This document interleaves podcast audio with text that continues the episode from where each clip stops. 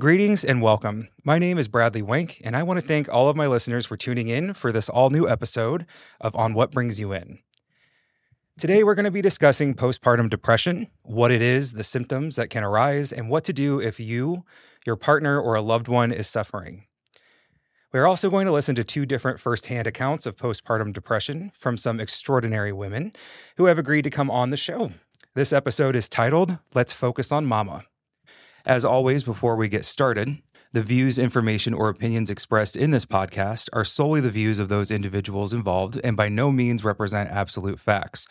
Opinions expressed by the host and guest can change at any time. At time, this podcast may cover sensitive topics, and we ask you refrain from listening if you are likely to be offended or adversely impacted by any of these topics. Neither the company, the producer, the host, nor the guest shall at any time be liable for the content covered causing offense, distress, or any other reaction. I am not a licensed mental health counselor, and this podcast should not be used to substitute for actual mental health support. The first thing I want to say when we start discussing postpartum depression is how it is so much more common than what we think. Postpartum does not discriminate, and it definitely does not matter who you are, where you come from, or what your situation is. It can impact anyone. To any mothers who are out there right now listening, I hope you know first and foremost, you are beautiful, you are strong, and you are deserving of a long and loving relationship with your baby, your family, your body, and most importantly, with yourself.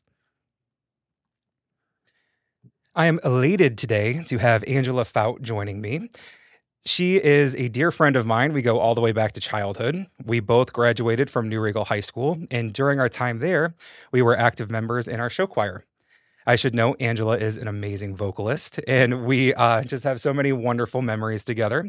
I'm so glad that it worked out that you could be on the show because you just so happened to be in Florida while we are beginning the recording for this second season. After graduating, Angela went on to continue her education at Bowling Green State University, where she received her BSN, and she now works at a hospital as a nursing supervisor. She married her husband Andrew. She now has two beautiful boys at home, Otto and Ollie. I also would know Ange has a side photography business in Ohio called Little Lake Photography in Indian Lake, Ohio, where she resides with her family. Angela, thanks for being here. Thank you so much. That was a great intro. Thank you. I try. we always do. And if you are a continued listener, you may remember Erica-Jayne Dalquhist, LMHC, who joined me for one of my very first episodes on the season titled Let's Talk About It with a Counselor. EJ is the owner and operator of Creative Counseling Solutions in Palm Harbor, but recently she has been expanding her work in the mental health field. So even though she's booked with clients, EJ is available for group trainings and seminars. So if you want to reach out for any mental health support there, you can reach her at creativecounselingsolutionsllc.com. I am so excited to have EJ back on the show. Her episode was one of the most popular from the first season, and very likely because of her nurturing and caring demeanor. I had a lot of feedback from listeners who said they felt like they could relate to EJ. And in fact, Angela was one of those listeners. So I thought it'd be really cool to bring us all together and be able to have this this discussion. So thanks for being here, EJ. Thank you. Yeah, that's great. And I have all the good the good feels from that intro. well, there we yeah, go. Yeah. Yeah, I love it. So I should mention too before we get into everything, you know, Angela and EJ uh, have not met. Um, they both have disclosed some of their own struggles with postpartum.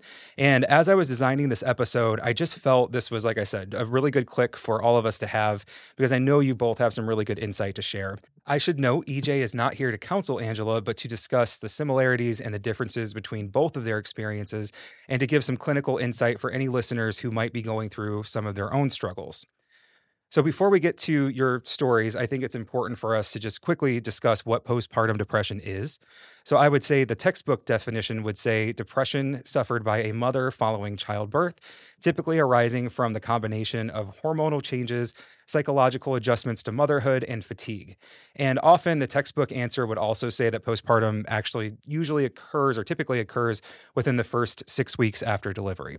But there are studies that are showing that the symptoms and the complications from postpartum can occur well after childbirth has has occurred. So that's just kind of a base listener or a, base for us to start from. I know, like I said, I'm a male here who can't go through what you guys have both been through, and I uh, plan on just really getting some good some good feedback from the two of you. So I'm going to go ahead and open it up. Um, Angela, if you want to tell us a little bit about a little bit about who you are beyond the intro and just your experience with the the postpartum. Sure.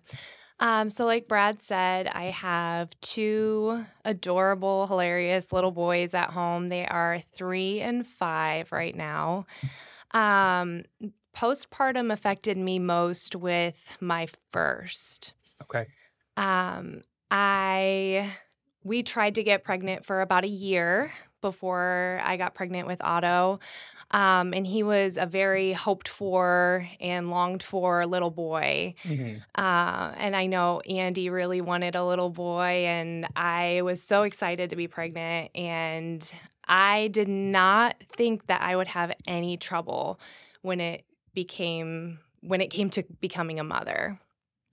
So when I had Otto, it it was a huge shock when it wasn't all that I thought it was going to be. Right. I had an emergency C section. So I didn't get that moment that is so glorified where they they lay the baby on your chest and you immediately have this huge connection. Mm-hmm. I was strapped to a table and they brought him around to the side of my head and I could barely see him and I didn't feel this huge connection with him and even after I recovered I was holding him and he was he was cute and I I I sure loved him but I didn't feel like this overwhelming connection that you hear about. Well, we got home and Otto cried a lot.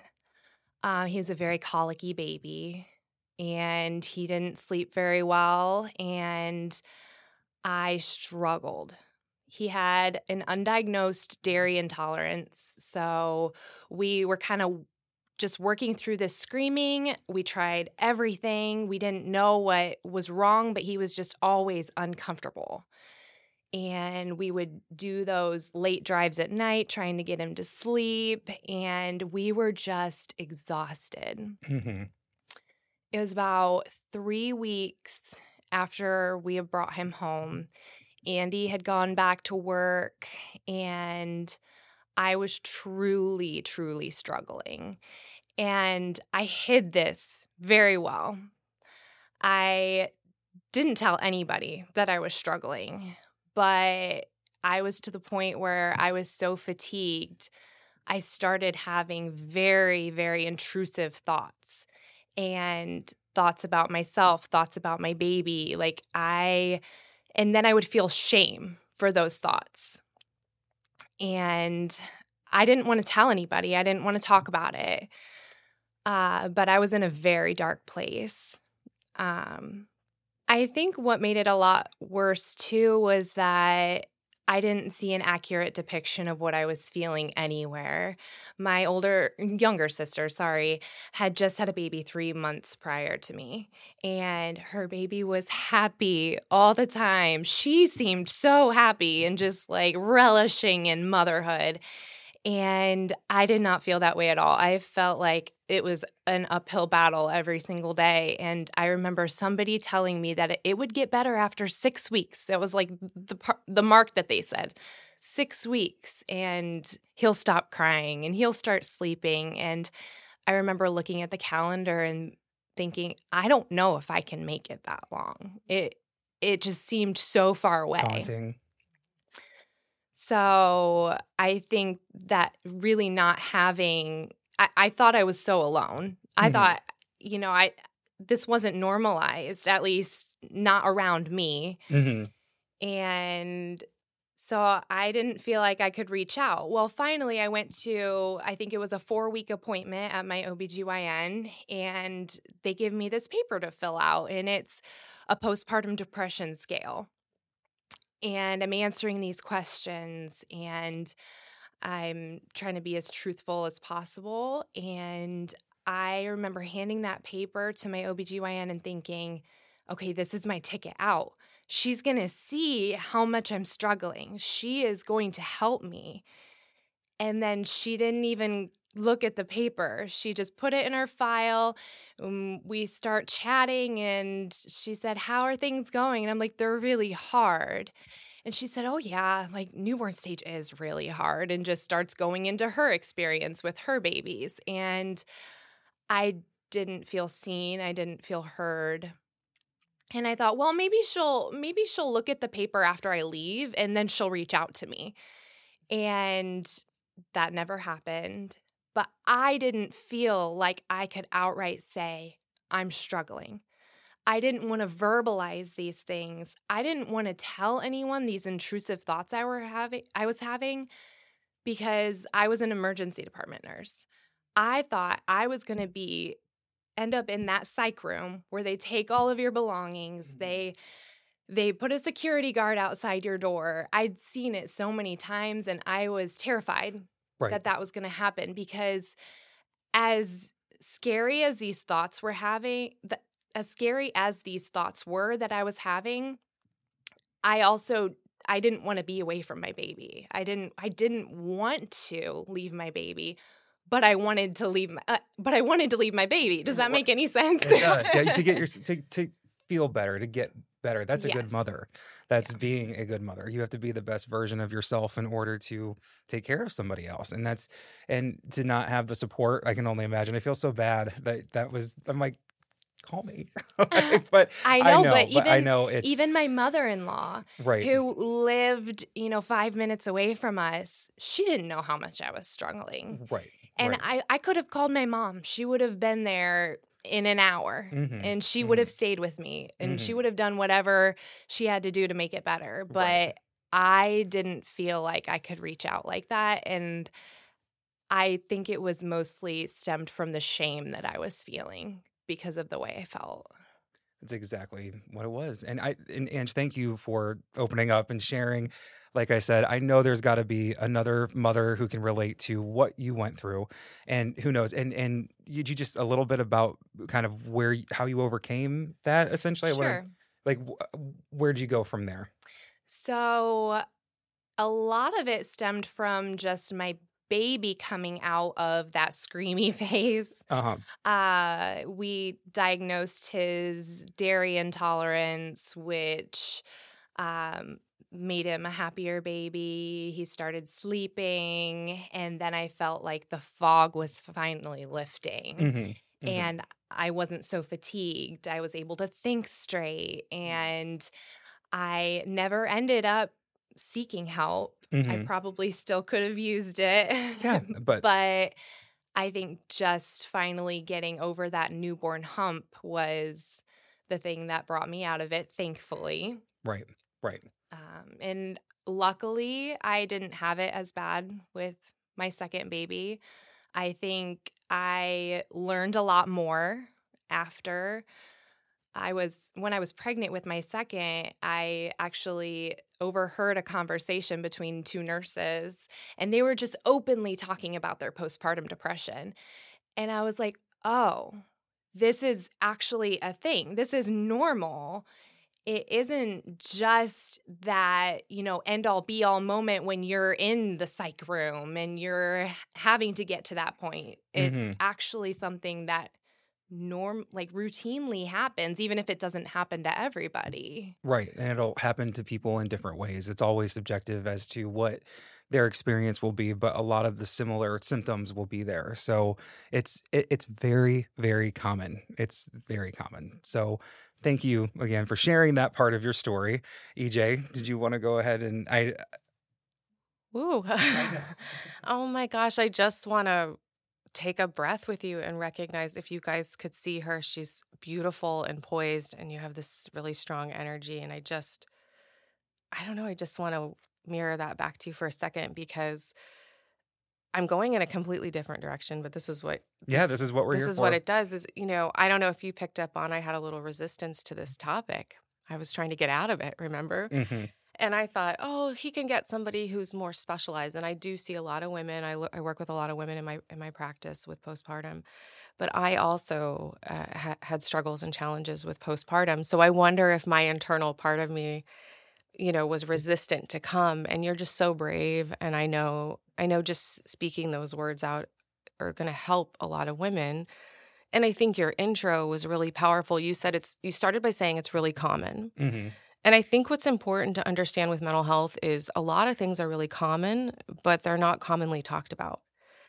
And we have that that mind blown moment when we hear two people name something, normalize it, define it, uh, put put a construct around it. Now it's like, oh, this is a neighborhood. This is real. This is a planet. This uh, you know, this wasn't just me, um, because shame will isolate us. And I know for my experience, so I don't, you know, I don't know if you want to prompt me on something else, but what I what I desperately want to say is, yes, postpartum statistics are staggering, and we we know how high they are and wow what a miss. I hope so many doctors listen to this. I hope every woman who listens to this sends it to her doctor or her nurse or her Mhm. doula or her midwife because you were so brave to fill that form out and be transparent and there was an opportunity to reach you there. And as someone in a helping profession you know we do miss stuff sometimes and and having us slow down and focus that's a good reminder for me in the field you know but as your sister in this as someone who had postpartum as well that shame is debilitating and it's the scariest part um, and i love the language you use for someone who didn't receive treatment you're very well informed using the words intrusive thoughts i mean maybe we could break that down a little bit more because if someone's listening and their ears spiked up for any mom out there uh, whether that you have a newborn or you have been in this for a while uh, we know, uh, well, maybe just to back up, the, the normalcy statistics are 70, 80% of women, are women. going to experience a form of postpartum. 70 80 so why why aren't we preparing for this a lot of women that i see in the clinical setting i'll ask them what their readiness plan was for it and i get blank stares yeah because there's so much planning that a lot of moms put into having a baby. I mean, if you have absolutely no background or any idea what it takes to feed a baby, to care for a baby, we read the books and we childproof the house and we yeah do all of the things, but do we think about the mental aspect of what we're doing? yeah Your body is going to change physically, your emotions are also going to change, but keeping in tune with the mental side is also very important. yes I think that's why it was so much better with my second pregnancy because I educated myself and I knew what to look out for. And thank God it wasn't as bad, but I feel like I would have been more prepared and more able to reach out for help had it been. Yeah. So if if we have loved ones, friends, if we're in a helping profession and we know expectant mothers or expectant fathers or expectant spouses, we need to be preparing them for what does a common conversation look like for the commonality of postpartum because these statistics are the reported st- st- stats. So if a reported stat is 70 to 80%, your stat went unreported think about all the other women not reporting that. So it's higher than It's- that. yeah, it's it higher. be higher than what that is. Right. We Right. do know about the third day within the body. Women typically that that third to fourth day, our our, hormone levels take an intense change transition. Um, a lot of women are waiting for their you know their milk to arrive. They're healing if they've been through a traumatic birth uh, where the birth did not go as their birth plan was. We see higher spikes earlier in those those intense feelings, right? If the birth itself is related to trauma, there might have been sexual trauma that was a part of this birth story. How much stress was the mother under during her pregnancy, right? So it's not about the quality of the woman and being prepared as a mother. It's literally about the exposure of the stress factors that she had and what does that support system look like, right? Mhm. It's always a scale between self care and stressors. So if I'm working with a, a a mom or an expectant mom, I'm really going to zero in on what are all those stressors around her. You're moving. Do you have money? Do you have food? Do you, you know, we're going to go back to the basics. What does trauma look like? What does trauma from your past look like? Our children uh, are barometers for our own work in life. And I, I'll our next podcast could be on being a teen mom because Right. let me just tell you, uh, having a 14 turning 15 year old, it's triggering all my adolescent work. You know, so we have to be compassionate and kind about this work, but it does bring up things that we don't anticipate. Right. Right. Yeah, I don't think anybody would even think about generational trauma and how that. I mean, if you are struggling with your own issues, struggles as a as a parent, you know, you can bring those issues onto your children and not even really know that you're you're doing it. I know that's not so much about the postpartum, but just one aspect of kind of that child uh, the child care plan, Right. but the self care plan as you're going through the the motions of it as you're going through everything. I mean, like, would you say that was anything? uh, e- Actually, let me rephrase this. Kind of go back, just because, EJ, I don't know what you want to share about your own your own postpartum story. Um, at the time, I think if I remember, you were in your graduate program, correct? So that was also another. Yeah, I'm I'm happy to share. You know, you know, Angela's paved the way with courage here. So, you know, part of my story is also I had a job where there's a stigma involved, right? I'm in my master's program, finishing up. I'm going to go be this, you know, big mental health counselor. I know what I'm talking about. I know what I'm saying. You know, just totally green and rookie, right? But there's that idea that you want to seem composed and you want you want to see, seem capable, right? Mhm. We all want to seem capable and purposeful in what we're doing. So during, I had what was considered a high risk pregnancy.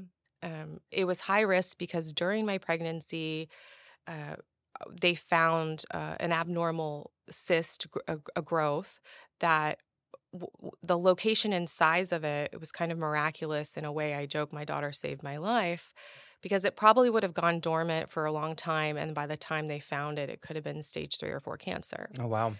So during my pregnancy, uh, in the very early stages, I was told she probably wouldn't make it. I would have to prepare myself for what they consider a medical abortion. Um, and and then I would prepare myself for chemo and radiation and surgery after Wow. that. Well, I had an immediate bond with my daughter, and I am, you know, trained in expressive art therapy. And I just kept going to my art journal because the medical professionals are, as we know, like they're people, they're out there.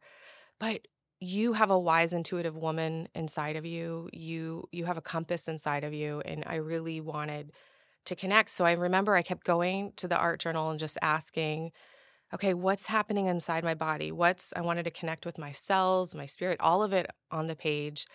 And I was drawing these weird balls and these weird shapes. And then I'd open up the pregnancy book. And if if it was a healthy pregnancy, I wanted to see an image of developmentally what would be happening inside of me. hmm Y'all, I have a picture of what I drew and what was in that manual, and it was the same thing. Oh wow! I I was drawing that. drawing healthy embryonic growth inside of me, multiplying. And so at that moment I knew I had to hold on to that idea that she was thriving. And I had a dream that it was a she and I drew this beautiful image. But throughout that time I had grad school. I was still working full time. Um, I ended up having to take a leave of absence from grad school because I had so many medical appointments at that time. And I really felt like I had to choose the pregnancy over the school, of course. That became my priority. So there was a heightened level of stress there. What I didn't understand that was happening there was already pre birth trauma. That Mm. at any moment I could lose her. I Mm. also didn't know the future of my health, or there was the thought that she would survive and I wouldn't Mm. and what would that mean bringing a child into the world motherless and and Wow. so i was wrestling with all these these things um i was in counseling my counselor was amazing and she kept me as centered and grounded and really encouraged me to keep using the art and I just want to preface and say you don't have to have any art background. You could find a music playlist, you could rip up magazines, you could dance, you know, you could go for walks. You have to find something to get the body connected to your healing. And that helped me seeing the image form, but it could be anything for you. It could be whatever works for you. And that helped me go into my appointments, and the doctors would say things, and I'd say, No, I think I'm actually this far along. And then I ended up being right on my mm-hmm. birth timeline. Mm.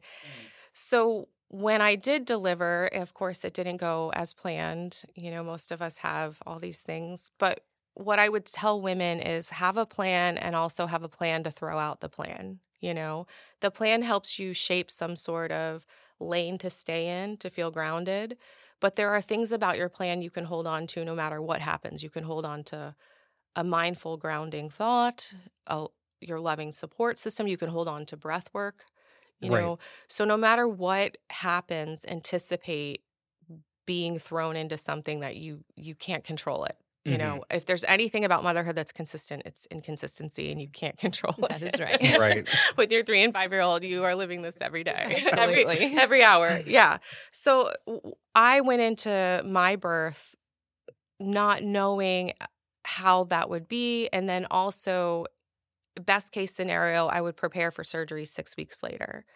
So already I was being told, you know, as soon as your milk comes in, pump it and freeze it, pump it and freeze it, because you will be put on this heavy pre-surgery medication and you you need enough milk. You need enough milk. Well, I think the stress message of having to be this like turbo dairy bar, my body was like, nope, not doing. So my milk came in late. It created an infection, um, which was incredibly painful. I can remember laying on the couch crying with bags of frozen peas on my breasts and just feeling, you know, Mm. so much shame that I couldn't feed my baby the way I wanted to, and even the way the medical professionals were saying was best, right? Right. But I luckily called uh, a different doctor after that, and and he was so believe it or not, he's a, he's a man, and he was so kind, and he said, "The hospital sent you with formula. Give her some formula, get some sleep, let her get some sleep. This doesn't have to be a permanent decision. You can always decide something different tomorrow." That was the best thing he could have said. He chunked down the time for me. He spoke to my panic and my shame and he was right i gave her she was hungry she she she got some sleep i got some sleep and then at that point i decided to surrender for my body and my mental capacity i needed enough strength and fortitude to prepare for surgery and possible chemo i ended up having the surgery Uh, in there also i should know i moved i relocated counties Wow.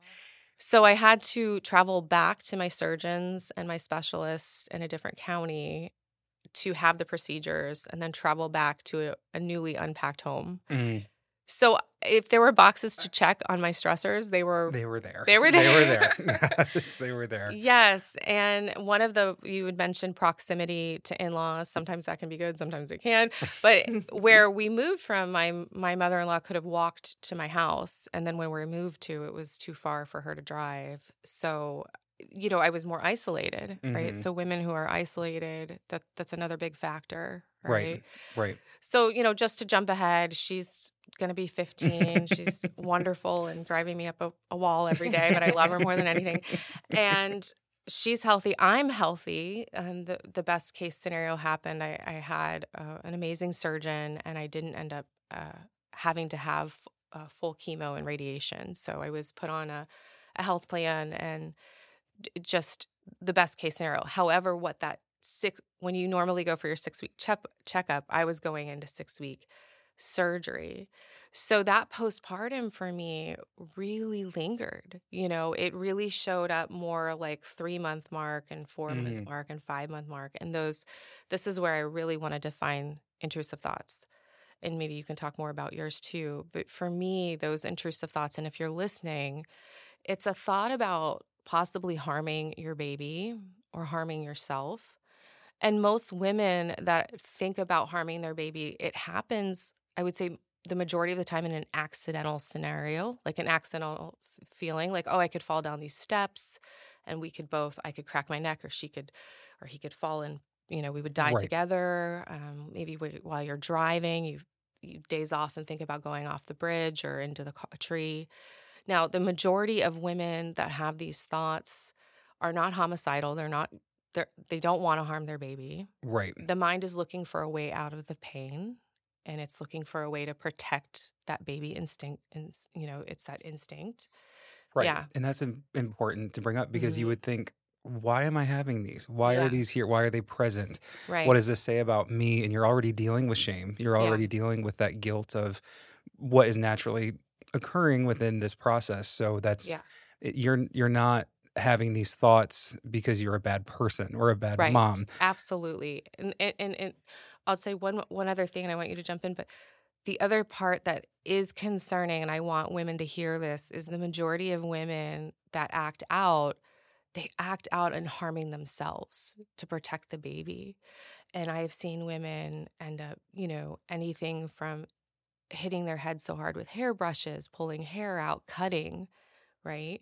So we really want to look at that release of pain, not turning inward to the mother because she has so much shame over these thoughts, as opposed to us saying, This is common, Right. this is normal.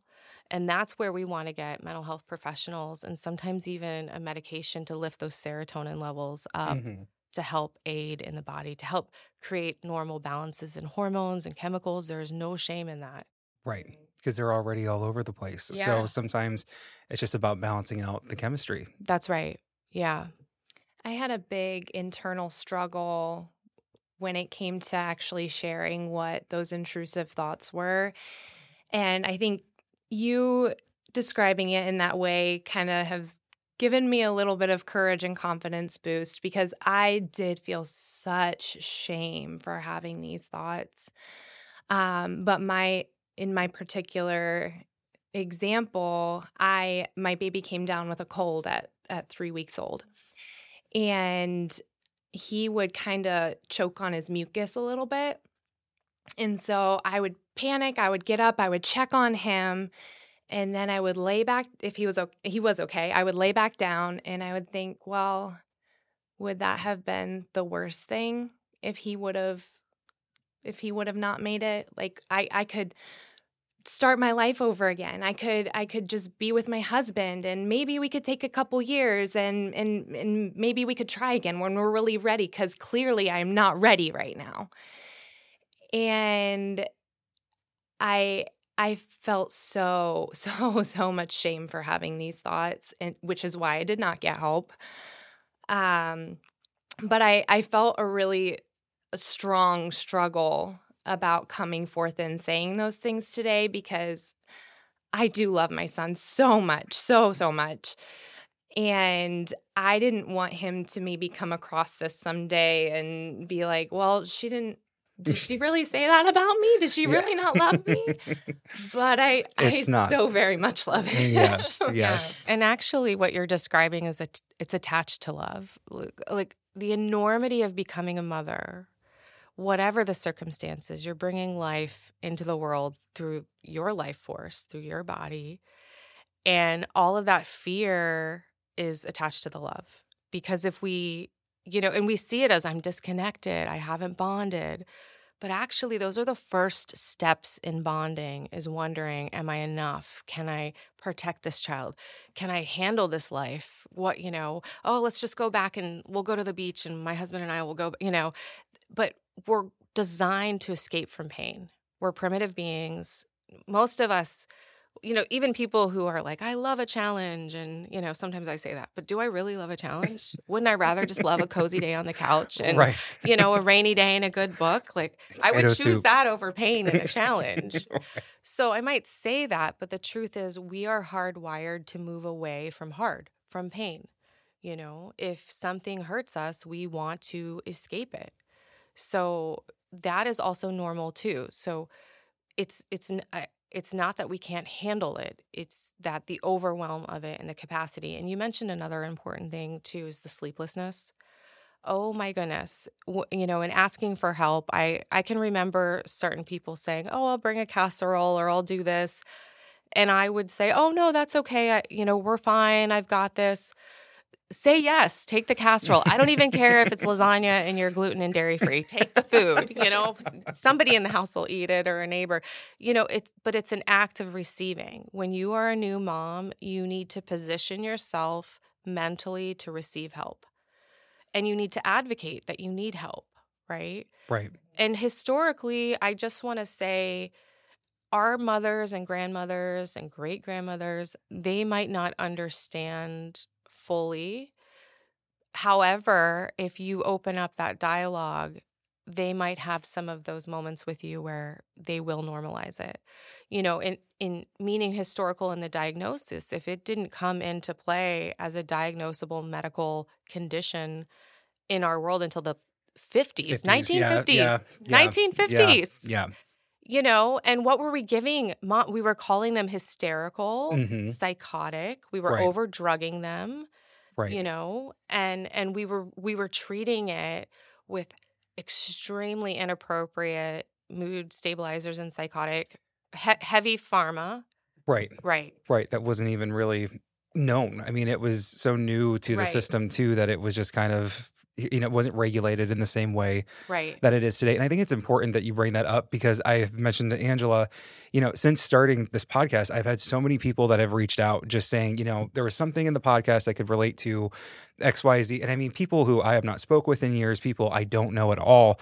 But one of the big ones I get a lot for is postpartum. I've had a lot of moms that have reached out and there was a lot of commonality in within your both of your stories as well. One would definitely be the isolation aspect of it. I think that is, and especially like you said, receiving yourself or opening yourself up to receiving the help is extremely important and it's okay.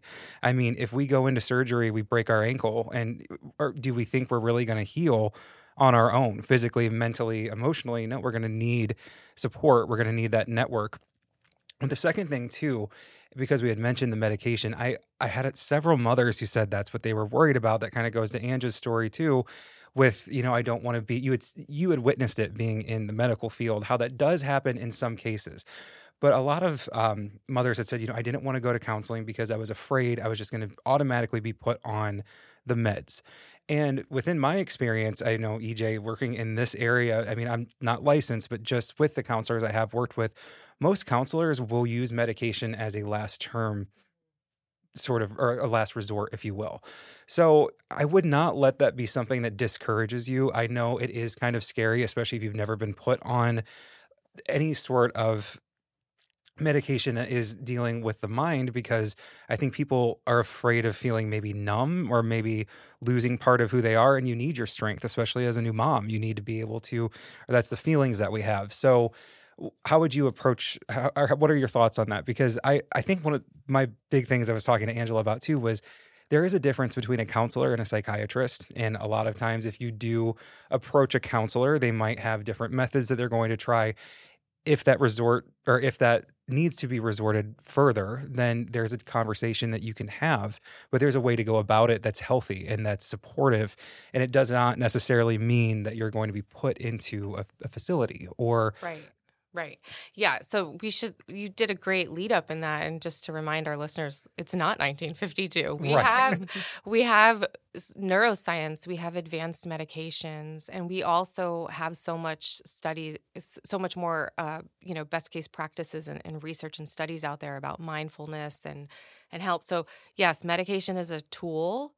And again, you're putting it in your body so it's only you know the efficacy of that medication is based on the environment of your body so i'm going to get that mom sleeping i'm going to get her drinking more water eating protein right. right i'm going to ask who her supports are i might even have her bring a friend to a session or have a friend call in and be you know i'm going to build a buddy system Mm-hmm. a village a tribe Mhm. around her Mm-hmm. so in in medication in these cases, I love the idea of giving people permission to understand it's short term. You know, if we can get that serotonin up where it's going to be and the dopamine good and the oxytocin where it's supposed to be, then guess what? The adrenals come down. Because a new mom, what you're describing, Angela, what you were in was you were activating that vagus nerve, which was sending an alarm system to your body saying trauma, danger, warning. And if we, as new moms, stay in a heightened state of trauma activation, our body goes into inflammation.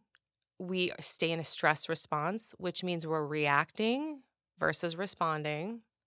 And a reaction is how we shake babies, or we do hear the baby choking and we don't go get the baby, or we harm ourselves, or we neglect other children in the home, right? Right. Maybe the toddler's climbing up our leg and the you know, eight year olds throwing the chicken nuggets and, you know, the Mhm. teenager, who knows what's going on with the teenager, right? Yeah. So, so medication can be critical in the beginning and postpartum to stabilize. I want to get a new mom out of a stress response in her body and remind her body that she doesn't have to be at a level 10 because you just gestationally had a human being inside of you that you bonded with and cared for and now you have literally released them to the world you're freaking out right Mhm. Mhm. a part of you Rightfully has literally so. been gifted to the world. Right. You are not normal, Right. right? And you're Right. not going to be for a while. Mm-hmm. So mm-hmm. if you're the person who is medication averse or you're sensitive, that's okay. There's also still a lot of holistic options to bring your adrenals down to get you out of stress response, Mm-hmm. you know, and get you out of inflammation. There's a lot of things you can do. What we also don't want to do is normalize over drinking, numbing it out Mm-hmm. you know, uh, weed. We don't want to see a lot of THC in your body at that point. It actually agitates the stress response. Mm-hmm. So, y- you know, we're combating that now in our county where they're popping up on every corner. Mm-hmm. But because that's common out there, but that's not going to be a healthy, common choice to treat a mom in stress. Right. Exactly. Exactly. So, Ange, when you were at your provider and you filled out that questionnaire, what and she didn't notice it, and you were hoping she would. What were you hoping for her to to do? How did you want her to respond, kind of in your in your head? I honestly think I was hoping to be medicated. Mhm. I wanted a magic pill. I Mhm. wanted something that would make me feel better, but I wanted her to make that decision. I didn't want to ask for help. I wanted her to say, "Here, pick up this pill at the pharmacy." And I I just wanted to be made better. By have by by doing it, yeah, Yeah. Yeah. right, Yeah. And and having her pull you out of that shame and and just say, I see you struggling and this will immediately help you. Mhm. Yeah. Or even if it wasn't a pill, even if she had sent me to a therapist or something, I just I felt like I needed help. and we do look up to people in those roles. You know, I mean, and it is not always. um Eh, something that we should be doing because I mean, whether you're a provider, you're in the helping profession, you know, you, not all of us can read minds, but like, you know, we do kind of just want those those people in those roles to kind of just just see us, see us for who we are, what our struggles are, and then help me, you know. And so it is important. I, I get where you're coming from with that. I would have I would have been the exact same way. Yeah. And not saying that there is a magic pill. Right. And I think I know a lot more about mental health now to know that there are so many other tools other than medication. But at that point in my life, I was at such a low place. I was like, give me anything. Give me give me anything to Mhm. make me feel better. Mhm. Yeah. You know, that it it's such a powerful message because it connects me back to my childhood. Uh, my older sister and I have two sisters. I, I I'm the middle child. Do do with that what you will. um, but you know, my I really believe that my my mother struggled with severe postpartum after my younger sister was born, and it affected my entire family structure. You know, because as that went untreated, it turned into long term depression Mhm. and and probably some anxiety along with that. And my d- dad was very avoidant of that you know i love both my parents dearly. My mom has passed um, my dad is still still very much in my life.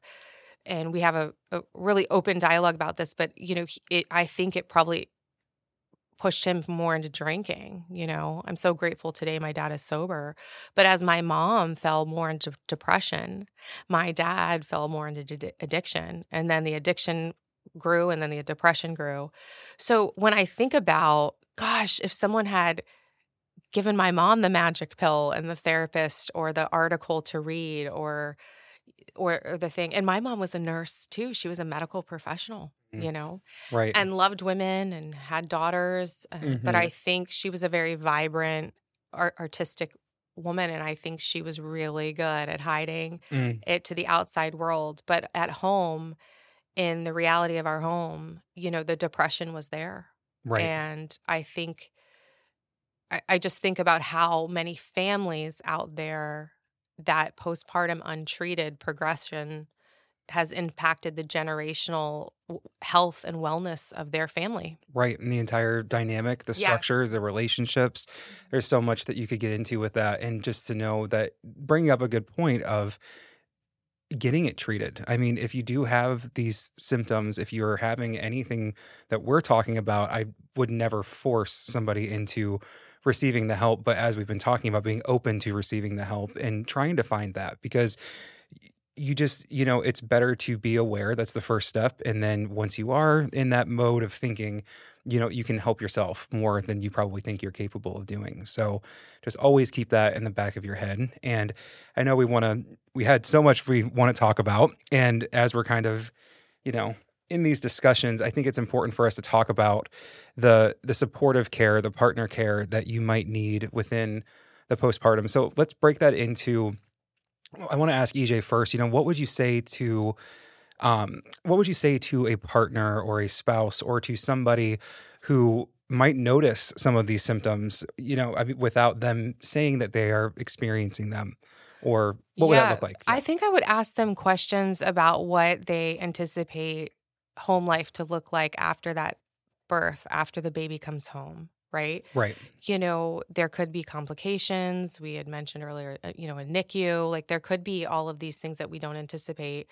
But I would ask that partner, who's your support system? Who are you going to call when you can't process this with the mom? hmm you know and also i would ask them questions about what they know postpartum to look like right? Because great, there's yeah. there's normal hormonal release you're going to cry at the publix commercials or the at my time it was the cotton the fabric of your lives i don't know if you remember. Every time they came on dancing in cotton clothes and around the world i was bawling you know. I'm like why this cotton commercial?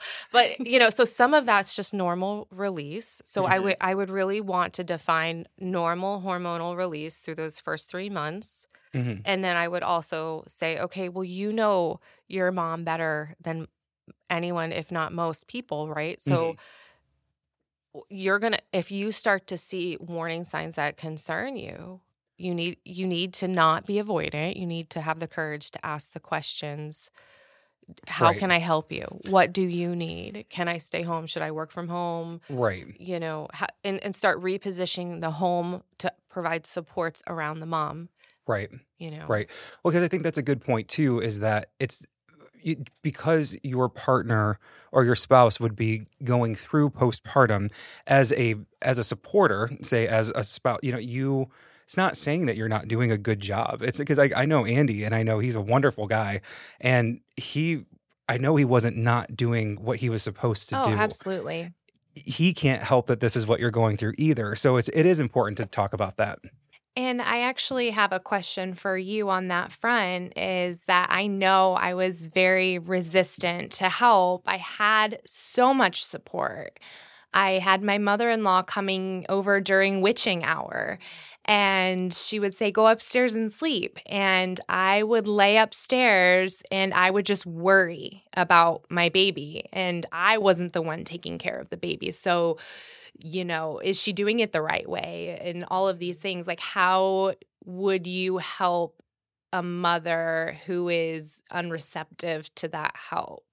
Oh, yeah, that's a great question. And that's also very common, right? The control piece. I I once had a woman in my office say I didn't allow anyone to hold my baby for 6 weeks. No one else could even because that attachment was so strong that she even though she was having these intrusive thoughts, she thought if she released the baby if anything happened it would be on her too. Mhm. So I I think going back though, like I don't think there is anything different that you could have done. Like I, I really go back to that crossroads at the doctor's office. You filled out the form, you showed up at your appointments, you received the help from your mother-in-law. You know, I think it's breaking stigma and we're doing that today. Right. I'm getting a little emotional. You telling that story, hopefully that woman is hearing it today going, "Oh, that's what's going on with me. I don't have to do it all." And again, this is going to take generations because if just two generations back or one back, you know, if they didn't have the language they might be telling us to go my worst thing is stop telling mothers to sleep when the baby sleeps because you're you just described it you're vibrating you feel crazy you haven't showered you probably haven't gone to the bathroom you're upset you've run out of the giant mesh underwear you know like everything hurts nothing's where it is. You mentioned body positivity and kindness and uh, everyone will just tell you sleep when the baby sleeps or enjoy every moment. Those things really made me feel a lot worse. So I think knowing your people too is is important but we are helping shift that dialogue thanks to bradley doing this episode. It's so wonderful. I, I, feel so honored to be a part of the discussion. But really to also get the message out to your partners of what that language sounds like. Check on them you know? Right. have e- those conversations. Yeah, yeah, even even inserting that language of today sounded like it was really hard. I you must have really struggled. I would have struggled you know? And helping take that veil off of super mom superwoman mm-hmm.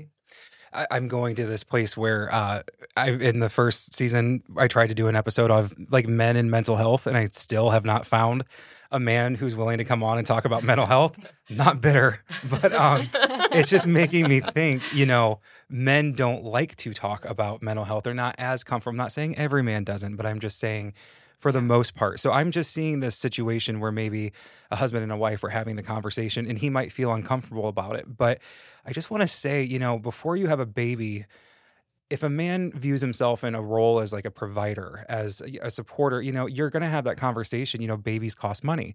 So, what are our finances going to look like when this baby comes? How is that going to shift the dynamic? The same dynamic is going to shift in your in your wife in in her dynamic.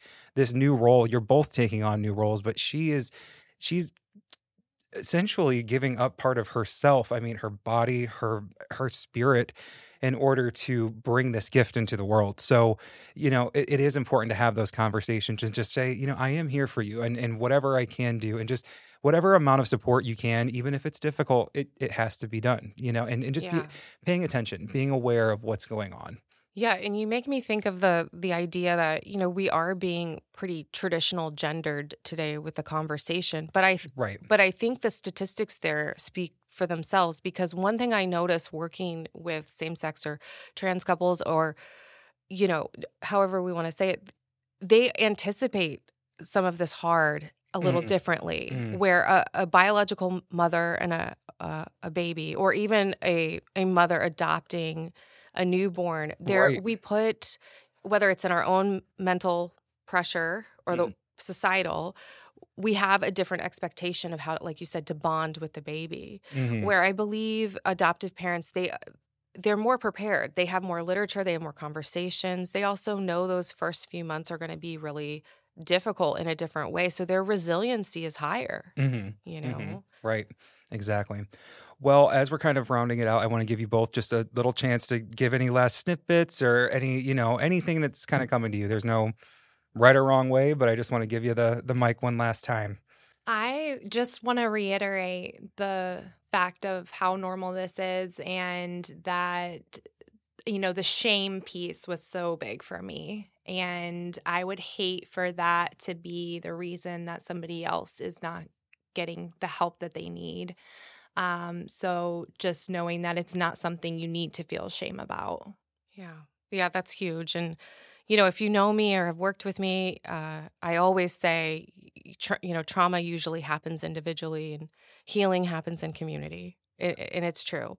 So get your community around you and go back to the basics or, you know, take care of your basic needs. And if you're a podcast listener, you know, type in postpartum in the search. There are wonderful support groups online now. Mm-hmm. There are Instagram pages. There, you know, there's so many resources out there. There are great counselors. You could go on psychologytoday.com and literally type in postpartum. You might even find some online groups there. Uh, but, you know, ask if you are in a faith community, speak to your your clergy, your pastors, a lot of uh, female pastors now are getting trained in the spiritual support of this, you know. So remember, you're not going to heal in isolation. You will only heal in community. Right. Know? Right. Love that. Well, to EJ and to Angela. Thank you both so much for coming on the show today. Thank you for your bravery, your courage, and sharing your stories, your insight, your perspective. We always say, as long as we help one person, I know we have helped mo- so many people, and that's because of the beauty in the story, and the real, the realness, the honesty, what we're talking about, and why it is important. So again, we just, I think we speak in solidarity when all three of us say, you know, you are not alone. You are here with people that will support you, men, women, your eh, i mean your entire network of people will be there. So just take the time focus on you look at yourself. This episode was titled take you know focusing on mama because it is important. And again just creating that wonderful bond that you do deserve with your baby your family and yourself. So it does come. it does. the bond comes yeah. even if it's not right away. It does even when you have a teenager. And they're, and they're listening to my chemical romance. Yeah. yep. Reliving the 90s grunge? God bless right well thank you to each and every listener for tuning in today again this has been an episode of on what brings you in my name is bradley wank and i want to thank everybody at the Co-Lab studios in clearwater florida for all of their help, their insight, and their technological direction. Thank you guys very much. Have a great rest of your night.